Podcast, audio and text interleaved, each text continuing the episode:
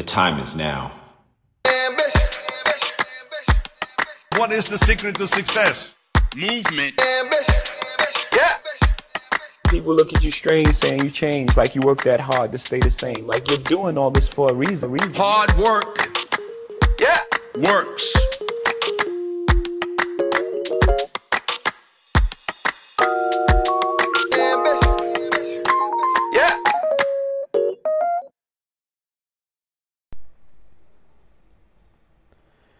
This podcast is brought to you by Calcica Fit app. Uh, that's right, we got an app also. The Fit app gives you unlimited access to over 100 high quality fitness classes, and you can choose from a mix of spin, strength, TRX, HIIT, yoga, Pilates, meditation, mobility workouts. We got some new content coming out. I just did a DJ spin class that's going to be coming out pretty soon.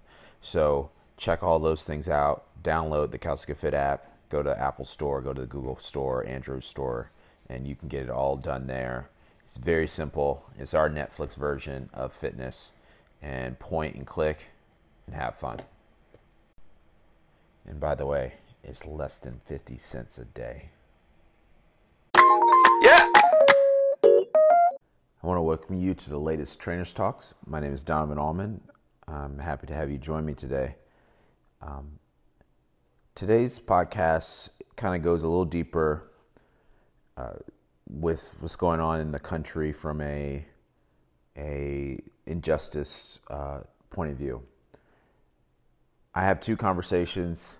One with Meg Heights. It was really just one question that she asked me um, after we did our interview that came out a couple of days ago. Um, that's on the podcast, the last podcast. And she asked me a question about George Floyd. And this was, she asked me this question um, shortly, we, we did this shortly after um, the incident in George Floyd several months ago. And and so I think it was very poignant. And I've already recorded this intro, but I had to re-record it because of the Jacob Blake incident. I just felt like it was very poignant to what we're talking about today, and I think it's this it's an opportunity to kind of hear some of my thoughts, but also get the thoughts of of uh, from Meg, but really get the thoughts from um, an in-depth conversation I had with Chief Mitchell Celaya, who is the chief of police for Calistoga. Um, he had uh, he has a great, interesting background of of being a cop and and a perspective being able to speak on some of the things he's seen. Um, we talk about the George Floyd incident, um, and we also talk about the struggles that cops go through in trying to balance out the things that they even know that's wrong with with the injustice that is happening. So sit back and enjoy that conversation. But before we get into uh, the Meg conversation and then the uh, the chief conversation, the idea that I had to re-record this because this type of stuff continues to happen. I mean, and it's it's the frustrating part of it is there's a helplessness to it there's a and i'm a person of action i'm a person of you know if we have a goal as a team we work together we figure it out and i think the system of what we have is is big and it's um, but we still are struggling with the idea of it being an issue for certain people in the country. And that part is a struggle to me. Um, but that's what empathy is and and and sometimes when when the flag and the country is put higher than what I consider the golden rule, treat others as you want to be treated. It I think you run into these issues, and uh, we're seeing it, and we're seeing um, a level of misunderstanding and ignorance um, and racism that it's showing itself more and more because people are picking sides that shouldn't have a side to it. It should be a unanimous type of thing if you're really for better policing and you're for um, a better criminal justice system. Like, why? Who would not want to improve that so that it doesn't see color, so that it only what happens to a white criminal happens to a black criminal, or what happens to a black citizen happens to a white citizen, and vice versa. And if if a cop who does something egregious, I think this is like the biggest sticking point for a lot of African Americans, and I'm going to speak mo- more for myself, even though I'm African American. I, I want to speak for myself on this. The issue I have is that the accountability for people who are not doing a good job is not there, or the punishment for it is very reduced for the action that they incur. So, with all that aside, sit back, listen to this uh, kind of one question. It's only about five, five, six minutes with Meg, and then we get into a longer conversation with Chief. Um, these are also on YouTube too, if you if you wanted to see that. But uh, check this out. Um, send me any questions you might have directly if, if this sparks any questions that you wanted to know, and enjoy. You know, you posted on on Instagram um, what keeps you up at night, and Yeah. it was the video of George Floyd. Floyd. Yeah. And um, as horrific as that is, um, I, I, what can we do to to create a better world where this kind of police brutality against people of color? Yeah. What can we do? I mean, I I think um I think the most important thing is to act like is is is first you got to realize and and understand that you can do two things at once. You can support police officers, but at the same time you can say that there's a systemic problem with how they interact. A decent percentage enough that it, how they interact with African Americans um, and people of color is harsher than how they react with other um, races. And so I think uh, that I, I feel like you you have to at least say that that is the case. You can say two things or you can do two things at once. Just because you say that we were talking about favorite players. Just because I say LeBron is is one of my favorite players doesn't mean that I don't think Michael Jordan is amazing. And so two things can. Can happen, and I would say that's the first part of it. And then and then when you recognize it, call it what it is, and try to support those entities that will try to change the mindsets of those people and encourage um, you know you know supporting your police department with uh, you know them encourage them to have education and and and and being in communities where they have to get to know the people that they're serving mm-hmm. and and recognize that they're serving these people. They're not they're not here to just um, be vigilant and arrest them. It's also about building a community. Mm-hmm. And i think you know i think locally like the the Calistoga police they try to build a community. There's some of the mm-hmm. cops that i know. And i think you got to do more of that. You got to get out there to know who is your because if you know, if you know, okay, if I know you as a kid, if I get involved with youth sports mm-hmm. and I know this is John, mm-hmm. and then when John is 18 and he does something slightly sideways, like John, I know who you are. You shouldn't be, or I know your mom.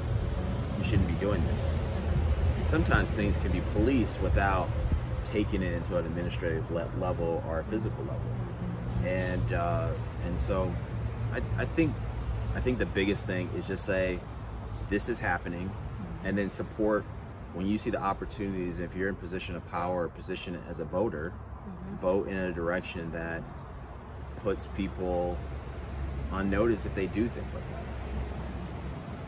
Yeah. That's what I'd read. Yeah. I mean, I, I think the whole country wants something to happen. You know, I mean, Yeah. definitely, um, he should have justice. Yeah, yeah, But- yeah, and I, I think I think and that's the thing. Like the the country wants that now, but this you know this is one of those things that has been Yeah. has been going on for for years, and I think I think a good you know you know this kind of off the top of the head, but you know I think women have been trying to fight for certain equalities, mm-hmm. but they've been fighting for that for years and decades and, and things like that. And certain things have improved and certain things still haven't. Mm-hmm. And it's the same thing. I think the hardest mm-hmm. thing is that that thing of what happened with george floyd mm-hmm. has been happening it, it, it doesn't seem like it's changed too much. And i think it will start to change when those people are you know brought to justice you know through the system accordingly. And if if if they're treated like any other person would be um, or or how an african american would be treated in the system if they're treated the same way Yeah. Then it's it, there's there's some some some equality there and it, there just needs to be a little bit more equality in how when that happens when somebody does something terrible at their job and more than terrible uh, something horrendous you just got to call them out on it and have them go through the process don't make them special mm-hmm. uh, but have the system be improved to a way where it, it treats that cop as if somebody else who was off the street who did the same thing who was in an authority position and and and you know took their power to a level that they shouldn't have. Mm-hmm. Mm-hmm. I agree. Well on all your points. well that was uh, a good one as we hit the road thank you again meg Yeah. Hello, boys and girls. I want to welcome you to another Trainers Talk. Um, this is going to be a really good conversation with uh, uh, Chief Mitchell Celaya. Celaya. That's correct. And uh, so we're going to sit down. We're going to have this good conversation talking about some current event stuff, but also really want to just kind of get a chance to know Chief. I had a uh, time to sit down with him a couple of weeks ago, and we were able to kind of chat. And I just really thought his insight, his background would be really helpful in times are going on now, but really about looking towards the future. So thank you again for joining. Oh, I'm, I'm honored to actually be take part of this. It was, it was awesome. I'm so, and I'm glad I didn't scare you away. Yes, you know, you know that's uh, that's kind of funny that that's the first thing. I wasn't planning on talking about that, but you know, I I found it um, well refreshing, but also uh, in in a in a way when Chris Canning, the mayor, connected us, and um, in a way when we first were deciding just to casually meet before we did this, you know, we met not too far from here. Um, you asked like where do you want to meet and you asked you know we can meet at the park. Maybe you'd be more comfortable feeling going to the park versus coming to the station. And you know you know why do you think uh, that was you know why you why did you throw that piece into it? Why do you feel like you know you're comfortable? Well, I think I'm, I believe I'm very cognizant of, particularly when you meet somebody, how they take you, and and for some people, going into a police station is not the first thing on their list. Exactly. And it, and it can be intimidating. There's some people that you know with uniforms, and if there's people with guns walking around. Uh, I mean, I've had I've had employees in the past that records people that really real nervous around officers who Yes. carry weapons. I go, okay, you know you're working in a police department, right? Yes. Officers walk all around. So so I'm kind of cognizant that you know, and we had just met. Yes. And I don't I don't know what your your uh, exposure has been. You know, you didn't know me before a, a week and a half ago. So exactly Uh, no, and I want I wanted you to be comfortable, and I think that that's uh, that's the reason why I. Y- Yeah, you know, and I thought I thought it was uh, I thought it was just an interesting take. And we, in talking, um, tell me where did you grow up? So I was I was born in San Jose, but I lived most of my life up in Northern California in a place called Yuba City, Uh huh. which is probably about 40 minutes to an hour north of Sacramento. It's a rural place, unlike Calistoga. Yes. Um, it is uh, farmlands, rice fields, orchards, things Yeah. like that. And I lived in the country, so uh, uh, it's uh, that's what I called home. But actually, when I look back in my life, I lived more longer in the Bay Area than I did in my younger life. Yeah. So I guess, It- you know, but I always think back. That's where I come from. Totally, totally. And before you came to Calistoga, you were the chief of police at Berkeley, correct? Or The University of California, Uh, Berkeley. U- University UC of Cal- Berkeley. UC Berkeley. And you know, um, tell me about the early days of you being an officer. What got you into becoming an officer, and what was the kind of uh, things that really got you like, I can make a career out of this? Well, you know, I think I was kind of an anomaly. Um, I've always wanted to be an officer. Yeah. And, and I don't want to dig too deep into my psyche of why that. Yeah. Um, I think a lot had to do with my upbringing. Yeah. Uh, and maybe we'll talk about that a little bit. Yeah, and dive into that actually, because because explain. I think I think your upbringing is unique, um, and I think it adds a lot to the table of you uh, being an officer, having that upbringing of seeing different demographics, and uh, you know. Uh, so tell me a little bit more. What was about your upbringing that you feel like helps you as a cop, or has led you to be a cop? Well, first of all, let me say that uh, I truly believe that uh, your experiences and the people you associate with, you know, as you grow up, kind of define who you are. Yeah. Kind of your perceptions, how you look at things, you know, those kinds of things. And and as and I think in when I now look back, I didn't have an appreciation during my upbringing. Yeah. But as I look back, uh, I think I was, I benefited from it. I was pretty fortunate. However, I have to say that I would not wish aspects of my upbringing or life on anybody. Yeah. Um, we were essentially, you know, we were poor. When I, I joke, you know, I lived in a trailer in a barn. Yeah. You know, early on, my my dad was uh, a mixture of Mexican and Native American. Uh-huh. Uh, my mom was Mexican uh, but adopted. Um, and uh, I have I'm the oldest of three boys. I have two other two other uh, uh, brothers and a younger sister. She's the baby. And uh, my dad had a temper like you wouldn't believe, Uh-huh. mostly when he drank. Yeah. Uh, he was an alcoholic and uh, frequently engaged in domestic violence. Yeah. As the oldest one, I was typically the focus Yes. of being drug out of bed and you know maybe not so many things happening to me and uh, you know just threats and I've got scars and things to, sh- to show it and I, you know and back in those days I that was life Yeah. Yeah. but getting back to your question so why so for whatever reason in my head it'd be like you, I watched TV it was Adam 12 Yeah. it was Dragnet Yes, you yeah. know and so it was just like I want to be an officer you Yeah. know? one because I think it sense of uh, of, of authority and protection and those kinds of things. Yeah. And it kind of stuck with me, you know, throughout my you know uh, secondary school, high school, uh, you know, getting into ROP programs with law enforcement, and and uh, that was my goal in life. And it Yeah. had been my goal, you know, throughout my life. You know, I, went to a junior college and uh, took administration of justice and criminology. Put myself through the police academy. I was fortunate enough to get hired at UC Berkeley. Yeah.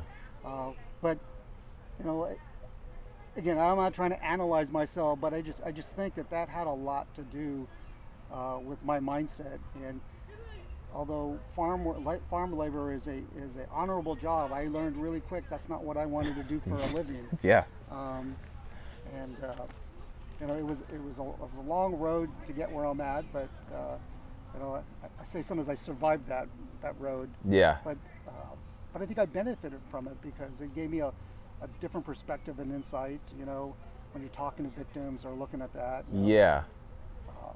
So Is there like a level of empathy you feel like you, if you compare an officer who probably didn't go through the same uh, things that you did, maybe who went through a more stable kind of upbringing and maybe middle class or something, comparatively, do you think there's a level of empathy that you see when you address somebody who's probably in your same situation when you were a younger kid? oh, definitely I think so. Particularly when it comes to domestic violence or crimes against children. Yeah. Uh, you know, I, I don't have flashbacks to my younger years. Yeah. anything, but but you know, I many cases was in those same positions. Totally. I was hiding under the bed. Yeah. And my dad dragged my dad dragging me out. Yeah. and you know doing saying crazy things and and uh, you know I got hit by a shovel on my hip you know from my dad he just got all mad and Yeah. um, so so I, I think it just gave me a lot of empathy and uh, an understanding of what kids go through what families go through and that it is tough to kind of break that cycle Yeah. And how long have you been the chief of police at Calistoga? so I've been the chief of police uh, was coming up on seven years I, I started here at the beginning of 2013 January Yeah. as the chief Yeah. Uh, I was the chief at UC Berkeley for about three and a half years, but I had a career there of about uh, almost a little over 30 years, Wow. where I moved up the ranks um, um, officer, field training officer, detective, sergeant, lieutenant, captain, assistant chief, and then the, and ultimately the chief. Wow. Uh, and uh, and that was just another stage of my life that I think I learned just a tremendous amount of things about people and how to interact with people and and you know kind of looking at law enforcement and things that I thought we needed to, to do or change or how we should act. Yeah, and we when in our um, previous conversation, you talked about one of the things, you know, being in an area of uh, high level academics. Sometimes there's also a level of paralyzed by the options. They're paralyzed by the academic uh, type of situations, and you you were able to kind of bring a more common sense. Let's. I think I think breaking down what you talked about how you looked at the options. I think you said in three. If you don't mind talking about that a little bit, how you thought about those things. Well, I think I'm a pretty simple guy. Yeah, I'm not the sharpest tool in the toolbox. yeah, And so I always go back to you know what common sense is, understanding that common sense isn't common. yes, yes, And good judgment. yeah, And uh, I, I always look at things to break it down into its simplest form as far as, you know, because I always think the simple approach is usually the a better approach. yeah, Um, and so when I was at UC Berkeley, I was it was it was funny. I look back on it now, and every time I moved up in rank, yes, I was went like, wow, I'm kind of fooling them. I, I don't I, like I didn't deserve to be where I was at, yeah, right? Because there was a lot of smart people there. I mean, Yes. like way smarter. Yeah. Nobel laureates, the chancellor, all these people that were administrators were just brilliant. Yeah. Right? So I was, and and I would be in meetings and things like that, and I was I was the only brown person in the room, and Yeah. everybody was twice my age, uh, for the most part. yeah, And so I, I, I took a couple things away. One is to have a very uh, basic approach of looking at whatever the problem was, and you know, I always wanted to see have them see me as a problem solver. yes, So I would, you know, well, here's the issue. Um, here, here, are, here are the you know three approaches or three options. I always try to do three. Sometimes Yeah. it's not always possible yeah, of how we can handle this. And this is what I recommend. Always give them what I recommend, but they got the, they get the choice. yeah, And one of the things, and no offense to the academics because they're just brilliant people I work Yes.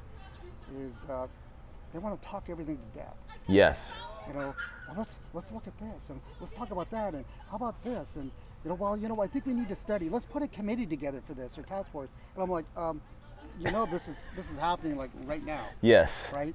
And, uh, and so I would push it and go like, okay, in about sometimes in 10 minutes, the landscape of this issue has changed. yeah, totally, So, w- we need to make a decision, and and which led me to follow a rule of mine, which is kind of a 70-30, sometimes 60-40 rule, which is, you know, as long as I had 70% of the information, make a decision.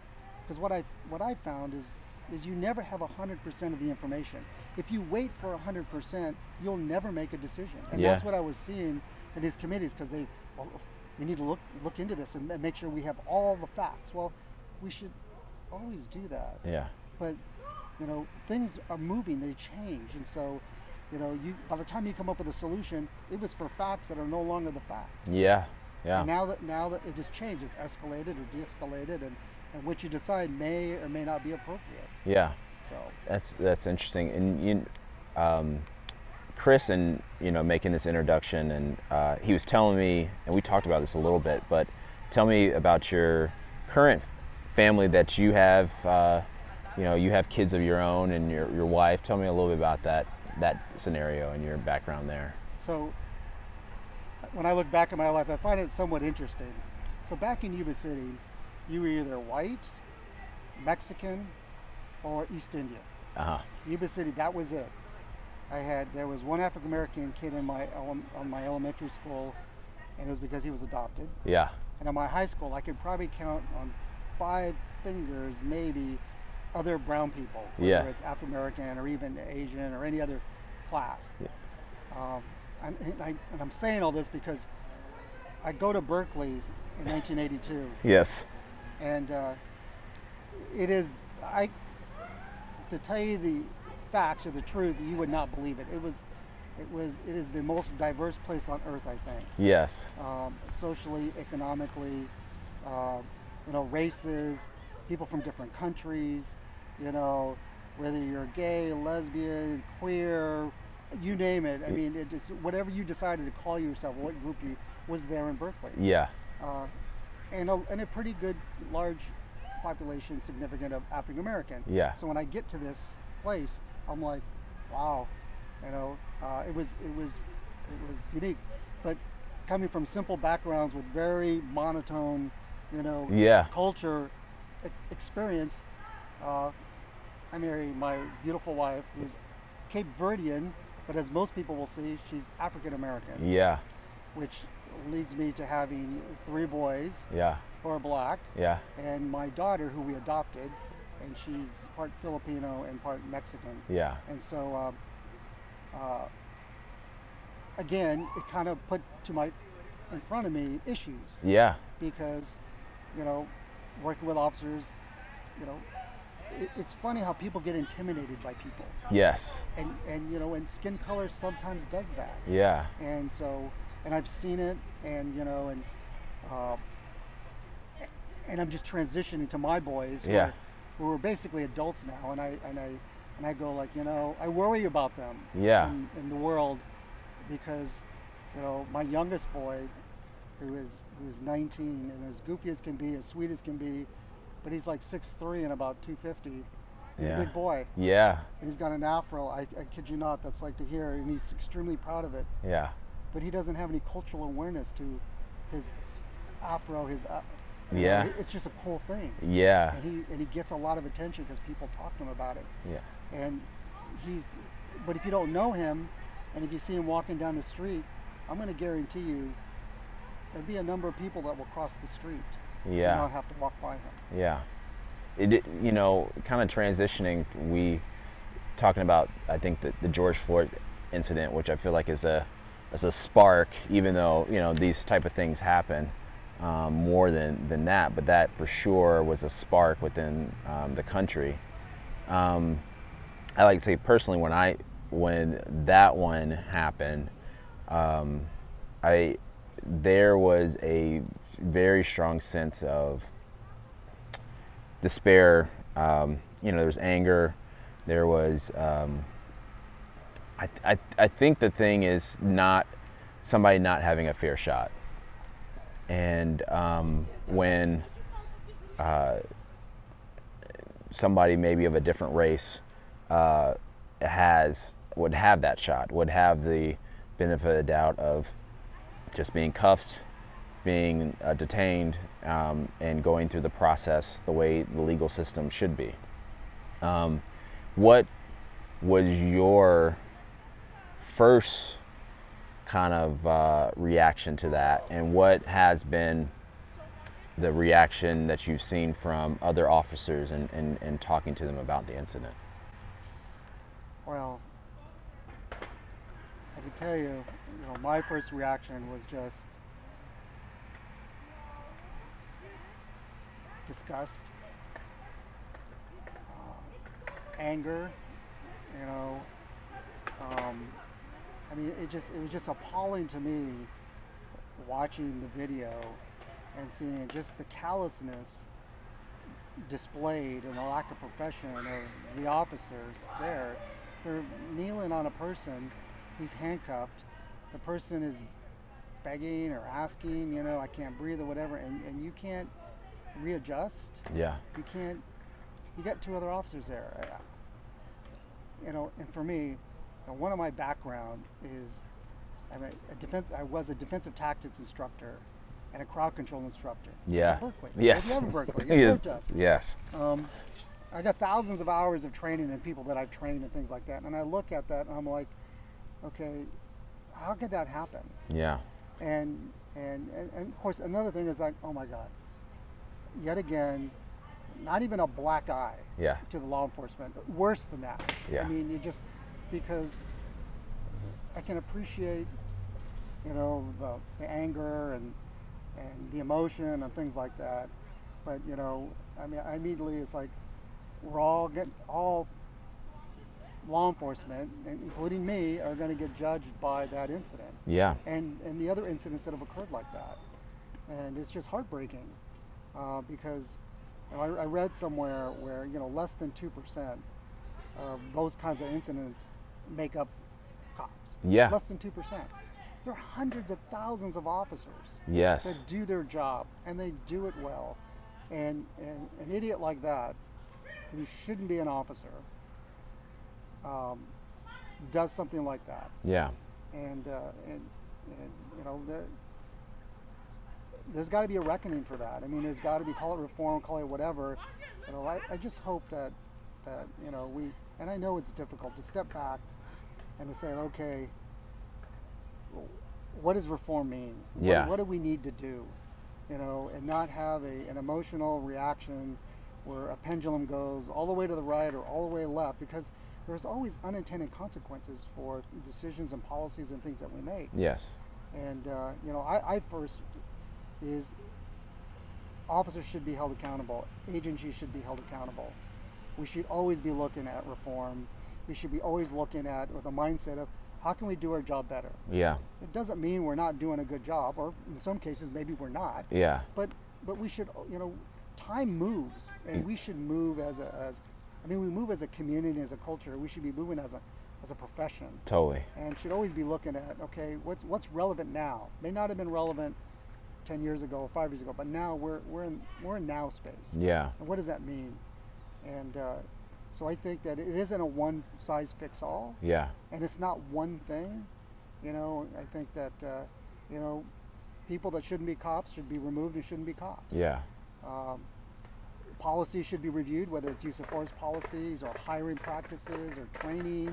I mean, I think it's it's a it's it's a, a number of things. It isn't one thing, and uh, you know, I just I, I you know talked to my younger my young staff, Yeah. and I said, you know, hey, put your seatbelt on and just hang on for the ride, and we're just going to see where this is going to lead. I mean, there's things in legislature the legislature that's going to come down Yeah. um, and we'll and we'll see what happens. But uh, Yeah. at the moment, I have uh, I have eight officers. Four of them are women. Yeah. I just recently hired uh, three of them. Yeah. Um, the half my staff has less. A third to forty percent have less than six months of experience. Wow. Yeah. My senior officer, the officer has six years of experience. Yeah. Six years. Yeah. in Calistoga, you know, this is a job of doing. You know, the officers, the more they do, the better they get. Yes. They establish confidence. They can do that stuff. Well, there's an upside and downside, upside and downside to that. I mean, it's a great community. So yeah, we get crime, and there's the big thing that ha- bad things happen. That's the profession where bad things happen. That- Yeah. I'm sorry, that's reality. But we don't have it all the time, and so so. Uh, we're always in training, you know, try to try to give them the skill set so when they these things do happen, Yeah. they're prepared. Totally. And uh, this we have unfunded mandates that officers are required to have training. Yeah. And it's it's challenging for us. So circle back down to your question is, you know, uh, I would look at uh, our salary and compensation Yeah. packages and uh, so we can retain the good people that we have Totally. and, and attract people Yeah. even veterans or people with experience. So ideally, if if um, how what what does a full staff under the, those types of recommendations? What does that look like? How many more s- sergeants or supervising type of and potential officers would that be? Well, ideally, you know, it would be four sergeants. You know, practically, I could say that be that could be challenging if we had you know, three and, and two corporals. I got I have one corporal filled now to provide some guidance and some supervision and leadership Yeah. to our young staff. Uh, we have a we've had a lieutenant's vacant position for the last couple of years. Uh, they were actually going to fill it, but then we got it. We went into a police alternative study, Yeah. and so and I understood it that you know well maybe we shouldn't hire a lieutenant right now until we decide through this alternative study you know what is, what is the department going to look like or where direction do we want to go Yeah. but uh, uh, you know, day-to-day operations, the officers do a great job. Uh, when when significant things happen, they they do a good job. But, Yeah. um, but there's guidance that's needed, which is why I get phone calls at home, Yeah. our sergeants get phone calls at home. Yeah. You know, as I tell my staff, you know, we can control our how we talk to people. We control how we interact with people. We may not always be able to control what what the individual brings to the table. Yeah. Right? Someone they call it baggage or whatever. Yeah. Um, and and it's much easier to to escalate a situation than it is to de-escalate. So we should always start down and, Yeah. and, and you know really look at the behavioral stuff to determine how we respond to individuals. But you know the young cops sometimes go like I don't I don't know why that person was just being evasive or or you know or very you know um, it's not like they were scared or you know apprehensive and then sometimes those those behaviors for cops turn off to be like well why, why are you why are you acting so nervous Yeah. you must be hiding something you must not be telling the truth Yeah. when the reality is you're talking to someone who's come from a third world country where the officers are the part of the are usually the military and they're usually associated with death squads Yeah. and so so the fear that you're getting the apprehension that you're getting the evasiveness that that kind of stuff has nothing to do with you know the has it's based on their experiences Yeah, I mean, I, I mean, I'll, I'll put it even here. I mean, I do have a level of anxiety when a cops pulls me over. I have, I don't have any record. I've been consistently a great citizen, um, but there is, and some of it it can be media based. Some of it is real world based of some things I've went through, where you get that and you you try to play it cool and I try to put myself luckily I can try to put myself in the officer's shoes and I try my best to put my ego in the, the trunk and listen and, and and because you know I have same thing as Mateo and you know you want it's better to try to figure the situation out later alive than to try to argue through the situation in the moment where you can put yourself both people in, in a in a danger point so um, what um, let's talk about a little bit about uh, the fitness side of law enforcement. So you've uh, spoke to me that the uh, the officers here are doing a, a, a challenge right now. They are. Are they is that still going? It is still going. They weigh in. I, I, I don't know if it's every two weeks or whatever. I think the weigh-in is this and it's funny because in our dispatch center they have a tape square tape. Yeah. That's where the scale goes. Yeah it's the same they, it was a big debate on what scale they're going to use yes and uh, and uh, it's a certain time, and you wear the same thing that you had on because it's all accurate. And it was like putting the, you know the, the Constitution together when they came up with all these rules that try to make it as fair as possible. But Yeah. they're probably in a, a couple weeks into it, and they're ta- some of them are taking it as they should. yes Super serious as far as their the, the kinds of diets or exercise programs they're doing. Yeah So uh, yeah, they're all they're all into it right now. You Is- know? well like almost kind of within this you know talk that we've had so far like there's certain things that have kind of popped into into my head and and is there you know i don't know how much you've looked at other countries and how they police is there certain countries that you've seen do ways you're like you know what that would be kind of nice that the level of training they either get or the opportunities they get to to really sharpen their skills because it, kind of it kind of seems that um, and I don't know if this is the right analogy, but I think me and my wife have four kids, and they're all they're 12 and under, and trying to to get them to be successful every day is a day by day process. and it sounds like almost in essence being a cop at least in Calistoga, but also I've, I've what I'm hearing within trends across the country and things I've, I've listened to, that that is a similar trend that maybe there's some forces where you have the resources to be able to train and have the time to decompress after being, you know, doing a, a certain type of work uh, for a while. But it seems like it's a you you get up each day, and it's a it's a grind.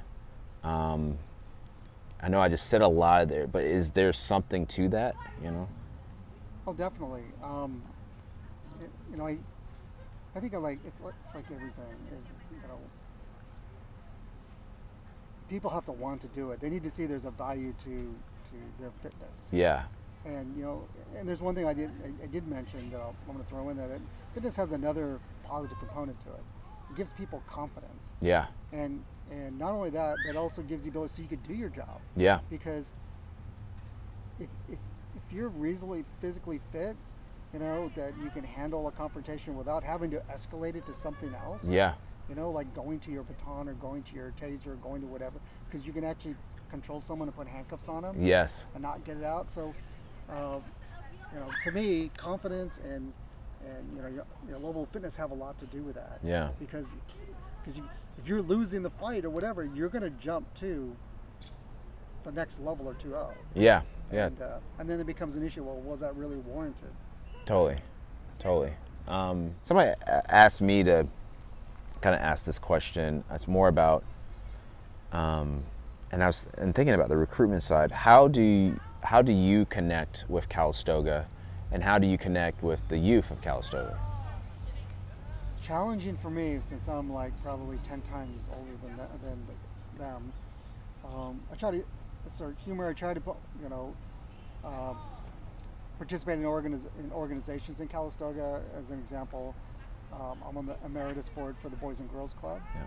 Um, I think I shared with you a couple weekends, two weekends ago. Uh, I did because we're learning how to now do this community outreach on a, you know, tech, using technology. Yeah. And so participated in some Zoom presentations with local teams. Yeah. And one of the topics was, um, you know, the George Floyd event and protests and Black Lives Matter. Yeah. You know, what do you think about that, Chief? And and uh, you know, um, so engaging them, engaging you know the youth that way. You know, be, trying to be as part of the community, even though I don't live in the community. Yes. Um, I know a lot of people would like me to live in the community, but I have another boss. Yeah. Yes. My other boss would rather not commute farther to her to her uh, work, and my and my kids go to school in Solano County. Yeah. But uh, uh, participate in Rotary, so um, uh, sit on the uh, a, a number of committees, local community communities such as uh, the Valley Partnership for Youth, uh, the Calistoga Schools Initiative. Um, I'm on the board of directors for the UpValley Family Center. Yeah. You know, uh, since I've been here, we uh, we were doing. I got to figure out how we're going to do this. We did National Night Out. Started Yeah. when I got a couple years ago when I started this. Uh, every year we had been doing a, uh, a Kid Safety Day Yeah. uh, up at Logvy Park. Uh, we participated in the Back to School Night, and every opportunity I can have to put a cop either tabling or interacting or presenta- presenting, I do. Yeah, yeah. I think that I think that type of stuff really makes a difference, kind of, because um, I think there's several communities that don't make um, make it a that connection, and and kids some kids will grow up with the perspective that a cop is not their friend. Where I think most kids do, um, especially most kids in a demographic where um, a community like this are um, middle class or higher, but in cer- certain lower income areas, the cop is not seen as a as a as an ally. Um, and you know, I think there's both sides there of connecting, being able to connect with those communities and do that. Um, But it's a struggle. It It's is, yeah. Our- our- is- it's a challenge with our Latino community. yeah, Um, it's always an ongoing effort to, to share with them uh, that uh, there's their status in the community, their immigration status, has no bearing on the job that we do. Yeah.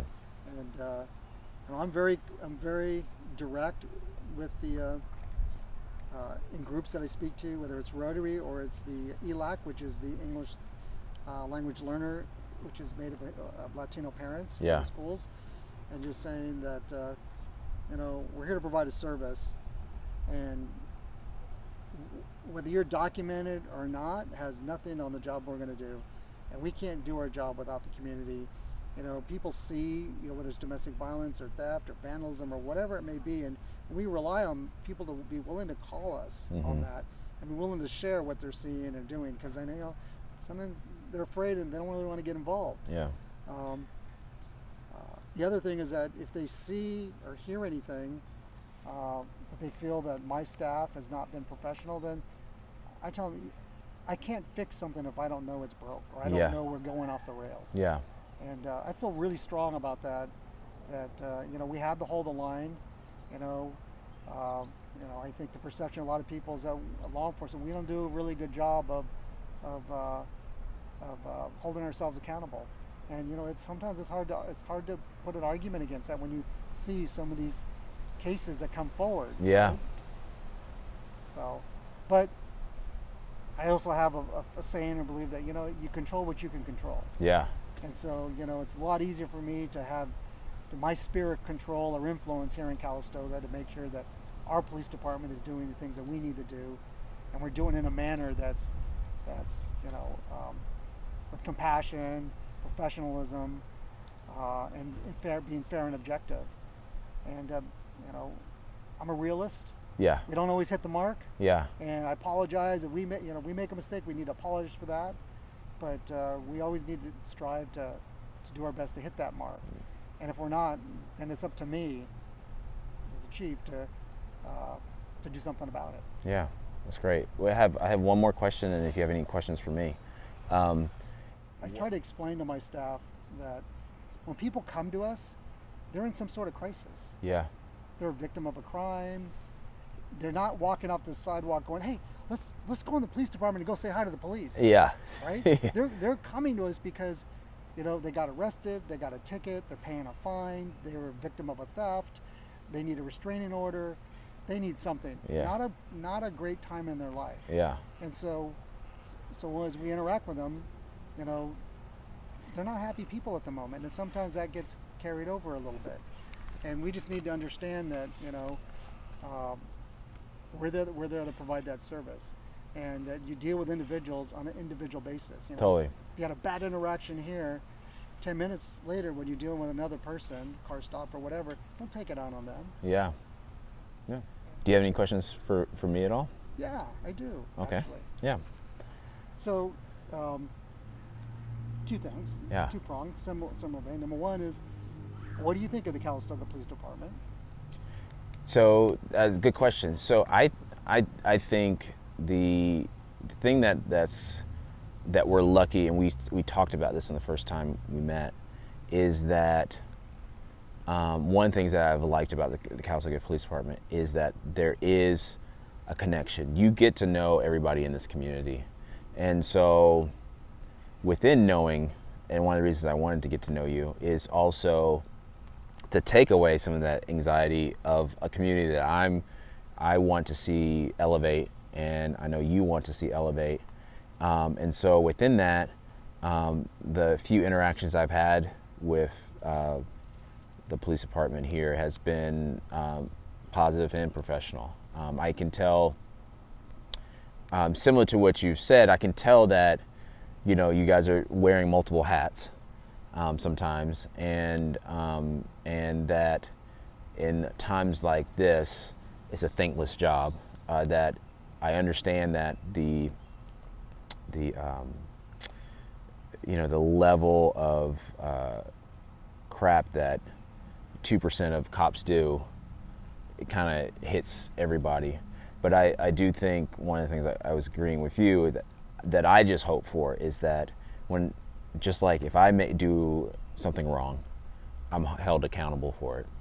And I hope the same thing for any citizen or any person that is in your shoes as a police officer goes through the same process. And so I think I, I've overall just had a, um, you know, a positive response with the Calistoga Police.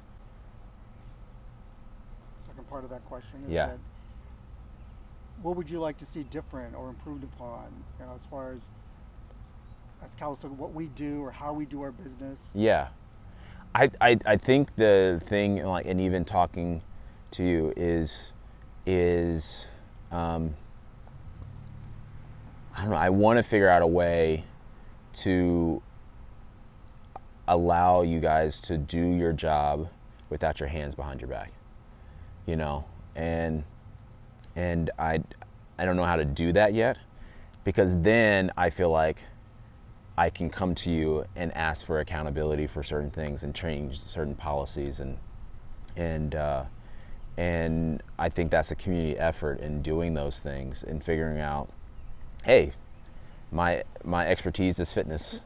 You know, how can I offer that expertise so that I, I, I do agree that there is a sociological, I mean, there's a psychology piece to working out, and there's also the actual physicality of the job. And if you're you're strong in that area, you only increase your ability to do a better job. And so that's the area I know I can enhance. Um, but uh, I think that's that's the thing is is not having this conversation is not necessarily saying what policies, what things would you change. I think the biggest thing is what things can you can control now. I think having the open communication is something you can control now. But looking ahead over the next year or two, um, as we get through this COVID stuff, um, is there a, a way to say there is a need? I know a lot of people have a defund the police kind of statement, but I think it's more of can we reallocate those funds in a way that just makes the town more effective. And if those funds are going in places where that's happening, then I support that. But I also want to say that if I think if we can help elevate what you guys can do, I think it's just going to overall help the community. So that's kind of my my thought process is more can we get how do we get resources and how do we start with just the basics of what we can control right now without the resources in terms of communicating with the, the community? Thank you. thank you